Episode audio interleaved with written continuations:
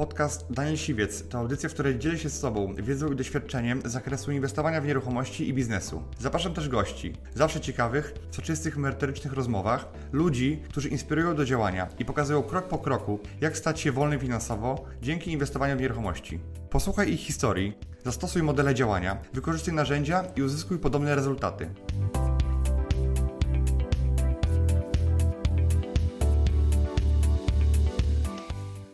Kupiliśmy też kamienicę w marcu tego roku, zaraz chyba tydzień przed tym, jak wyjechał COVID na stałe.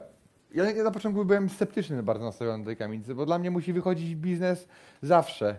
Musi wychodzić, yy, w najgorszym scenariuszu musi wychodzić dobry biznes, a w tym najlepszym musi wychodzić bardzo dobry biznes. I ja Wam pokażę, jak, miałem, jak ja analizowałem tą kamienicę, bo to, był, to nie był taki typowy flip, ale chcę Wam pokazać, że tam był potencjał. I jak ten potencjał yy, znaleźli i jak na nim zarobiliśmy i pokażę Wam też to, to na liczbach. Przemysłowa, część miasta generalnie, taka fabryczna, e, tam, tam była fabryka FSO, taka kamienica miała 200 metrów, więc taki nieduży e, temat. I ja, nie, ja byłem dosyć taki źle nastawiony do, do tego, bo biznes się nie spinał, żeby robić tu elewację. Więc bez elewacji takie coś sprzedać, to, to wiecie, samo wygląda tak sobie, nie? Na standardy e, obecne. O, można powiedzieć, że to taki typowy gargamel. I tutaj jeszcze jakiś taki składzik, tu działka taka też zawalona. I teraz było, to, ta powierzchnia tej kamienicy to było 200, 200 metrów, natomiast my tu ostatecznie zrobiliśmy 6 mieszkań. Więc e, to formalnie w, w papierach to była działka, czyli nieruchomość gruntowa, zabudowana formalnie domem jednorodzinnym. Czyli w ewidencji gruntów ten budynek widniał jako dom jednorodzinny. Natomiast w planie miejscowym plan przewidywał zabudowę w tym miejscu na zabudowę wielorodzinną bądź mieszaną. Dlatego yy, on był jako jednorodzinny z możliwością budowy na tej działce albo przekształcenia tego, yy, tego budynku na wielorodzinny.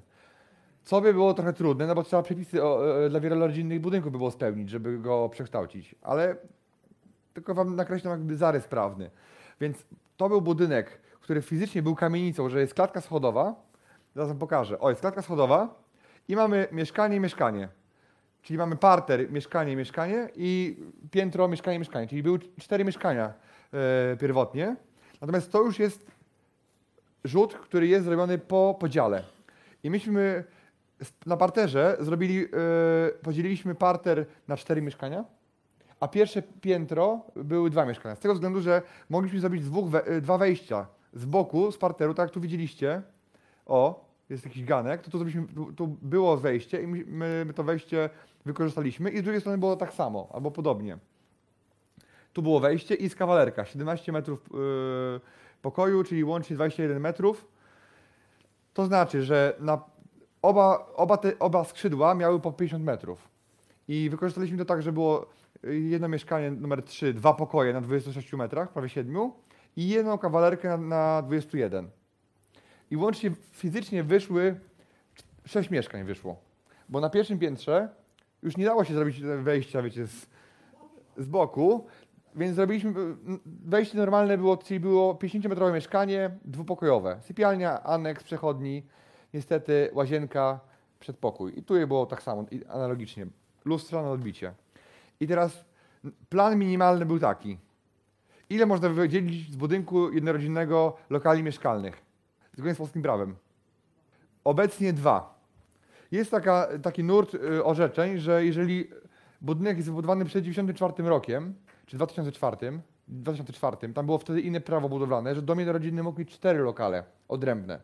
Więc niektóre urzędy zgadzają się na to, żeby jeżeli jest stary budynek, typu e, jakiś segment, jakiś e, taki klocek, zabudowa z oddzielną klatką, urzędy się czasami zgadzają na to, żeby jednorodzinny budynek miał cztery lokale. Ponieważ kiedyś prawo dopuszczało dzielenia domów na cztery oddzielne lokale, jeżeli one spełniały warunki samodzielności technicznej, czyli miały oddzielne okna, piony i tak. Natomiast my tu mieliśmy sześć, czyli ani dwa, jak dzisiaj można budować, ani cztery jak kiedyś, na sześć. I teraz plan minimum był taki. Choćby nie wiem co, w najgorszym wypadku zrobimy tutaj na jednym piętrze jeden lokal, na drugim piętrze drugi lokal. To jest taki plan minimum. Tak? Albo sprzedamy to w udziałach. Czyli zrobimy po prostu sprzedaż tego w udziałach. Takie był, było założenie. Zysk się spinał na poziomie tam 20 czy 20 paru procent od zainwestowanego kapitału. To był, to był plan, że zarobimy więcej między tam 200 a 300 tysięcy na tym dealu. To był plan minimum. To było, że zarobiliśmy dużo wtedy. Natomiast plan B był taki, że uda nam się na podstawie starych przepisów wyodrębnić cz- cztery księgi wieczyste. Bo my, wiecie co zrobiliśmy? Zanim wykonaliśmy remont, złożyliśmy dokumenty, czyli inwentaryzację do samodzielności lokali. Czyli złożyliśmy, zrobiliśmy obmiar całego budynku, złożyliśmy do urzędu z zapytaniem, z wnioskiem o to, żeby oni nam dali zgodę na to, że te lokale są samodzielne. Bo to jest podstawa do założenia oddzielnych ksiąg wieczystych. I my zrobiliśmy yy, i ostatecznie yy, jakby planem B było to, że będą cztery. Jeżeli powiedzą, że sześć nie, to będą cztery. Ale plan taki najlepszy, czyli bardzo, bardzo dużo, był taki, że będzie sześć lokali. Że mimo tego, że jest w, w ewidencji gruntów i budynków wpisane, że to jest lokal, budynek jednorodzinny, to uda, mi się, y, uda nam się ich przekonać, urzędników, do tego, żeby tam było sześć niezależnych lokali. No i tak też się stało, że zrealizował się plan, może nie C, tylko plan A, najlepszy, gdzie udało nam się uzyskać, mimo tego, że budynek był jednorodzinny, samodzielność lokali dla, y, dla sześciu lokali. I e, planem B było cztery lokale, a planem C było dwa. O to się już nie musieliśmy prosić, tak? Bo to wynika z dzisiejszych przepisów. Jakbyśmy taki budynek postawili dzisiaj, nowy, to musieli nam dać te dwa. Albo byśmy to sprzedawali w udziałach e, i tak by się to spinało. Więc jakby ja wiedziałem, że zarobię albo dużo, albo bardzo dużo wtedy, kiedy jest sześć lokali.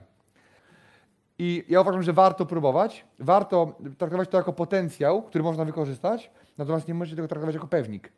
Ja kupiłem tą kamienicę, dlatego że byłem pewny, że mi się ona spina przy dwóch lokalach albo przy udziałach. Czyli kupiłem go e, tak tanio, że mi się spinało to przy, przy udziałach, że sprzedaję to bez pełnej własności. Ja kupowałem to, stan, stan, stan prawny był taki, że kupowałem po prostu udziały w tej kamienicy, ale kupiłem tych udziałów 100%, czyli byłem jedynym pełnym właścicielem tej kamienicy.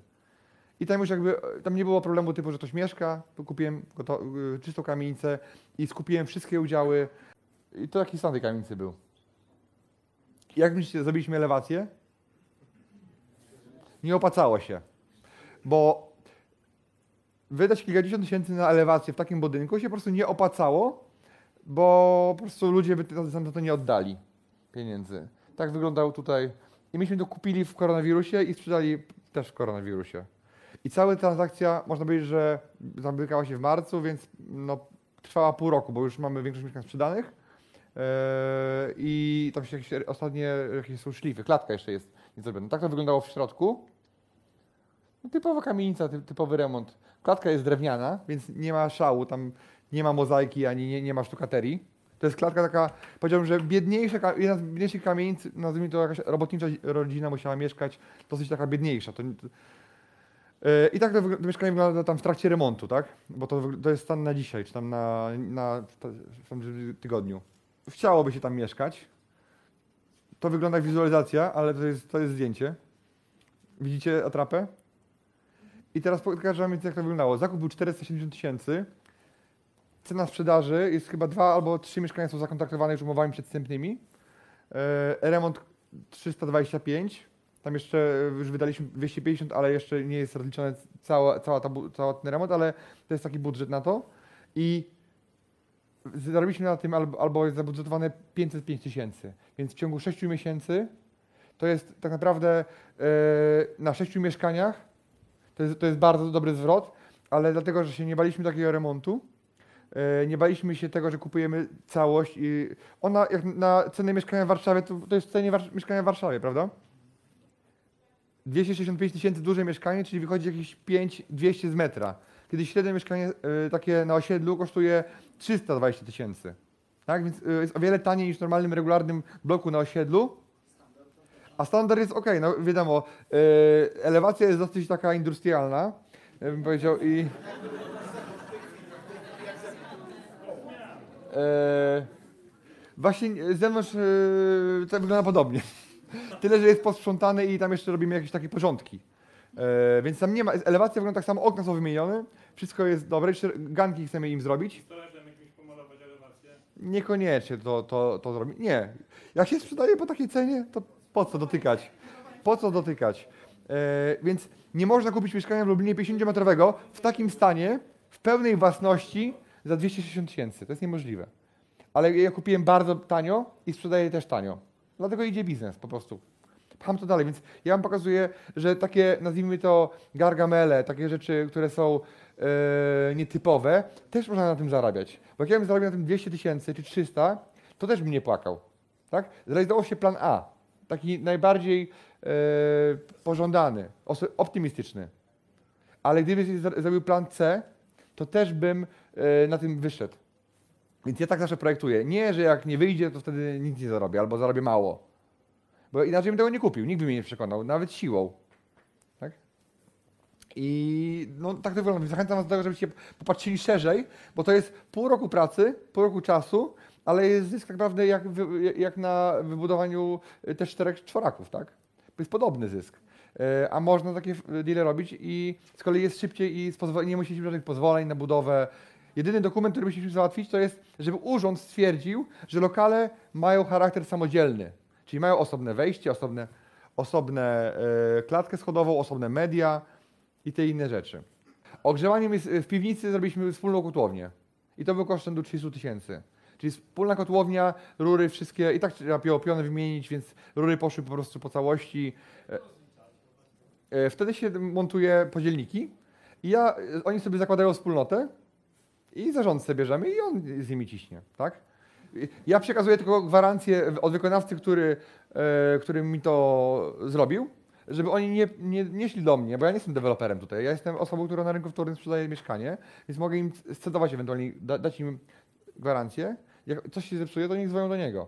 Wcześniej też tam było takie ogrzewanie? Nie. Wcześniej piecyki by- nie było w ogóle ogrzewania i te kamienice, one nie miały ogrzewania często. A tutaj już była zbyt duża sprawa, żeby po budynku jechać z rurą gazową i rzucać do piwnicy, bo to wymaga pozwolenia na budowę. Ale to był krótki, e, krótki proces, tam dwóch miesięcy. Od marca do, do teraz, e, do wrz- września, no to jest te, temat praktycznie spięty. Tak? Dlatego nie bójcie się, to, to, jest, to, jest, to jest bardzo, bardzo fajny projekt. Tak? Pytanie macie co do tego? Brutto czy netto? Ja nigdy nie podaję po opodatkowaniu, ponieważ e, każdy z Was płaci inny podatek. Jeden płaci 9 na spółce ZO, drugi płaci 19 na, na działalności czy na spółce komandowej, trzeci płaci 17,32. Dziękuję Ci, że wysłuchałeś do końca. Jeśli ten podcast był dla Ciebie interesujący, zapraszam do słuchania kolejnych odcinków. A jeśli chcesz jako pierwszy otrzymywać powiadomienia o nowych odcinkach, subskrybuj mój podcast.